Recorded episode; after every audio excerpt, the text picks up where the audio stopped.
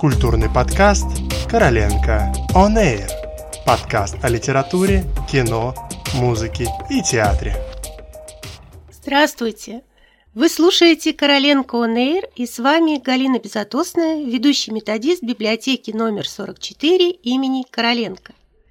Мы снова отправились в путешествие по книжным полкам, и на сей раз нас заинтересовал раздел зарубежной литературы – а именно книга молодой писательницы из Индии Джанис Парьят «Девять камер ее сердца», изданная в 2020 году в издательстве «Эксмо». Джанис Парьят – автор двух романов и сборника рассказов, за которые она получила национальную премию «Кроссворд» и статус «Молодой писатель года». Она специалист в области мировой культуры и литературы, изучала писательское мастерство в университете Кента – английскую литературу в университете Нью-Дели и историю искусств в школе востоковедения в Лондоне. Эта книга не для тех, кто любит незатейливую литературу. Она необычна, сложна, глубока, атмосферна. Она для погружения в текст, для раздумий, для воспоминаний. Девять камер ее сердца – это девять историй из жизни одной женщины, которая любит разных людей, или все-таки единственного мужчину?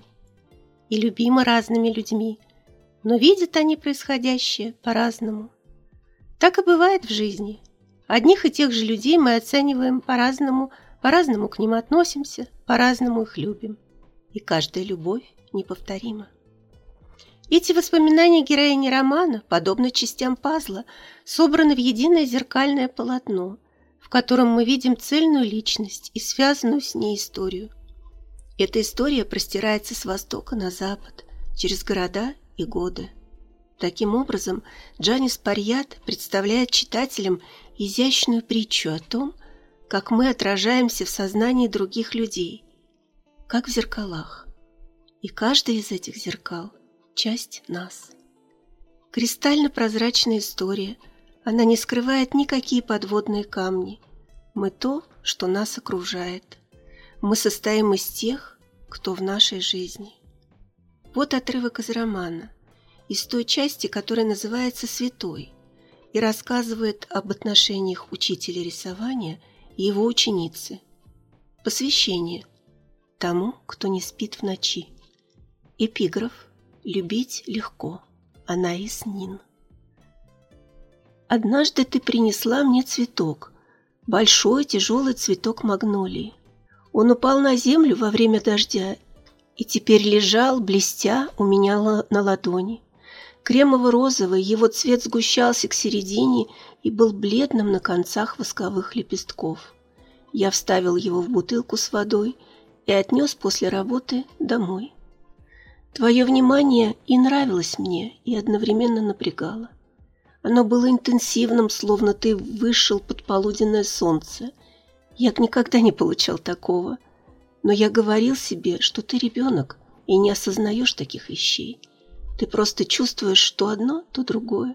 Чувства перескакивают от предмета к предмету, от человека к человеку. Скоро тебе надоест, и ты увлечешься чем-то другим. Но твоя привязанность, казалось, все не ослабевала.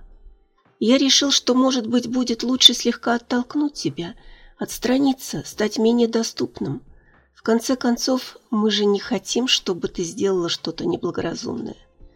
Так что я стал вежливым, но более закрытым. Я прятался в кабинеты, если замечал тебя в коридоре. Я говорил, что занят, встречаясь с тобой в библиотеке.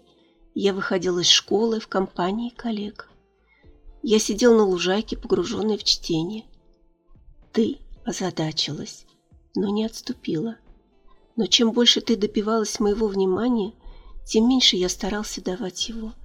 Мне было тошно плясать этот ужасный танец, но я не знал, что еще делать. Джанис Парьят. Девять камер ее сердца. Спасибо за внимание. До следующих встреч.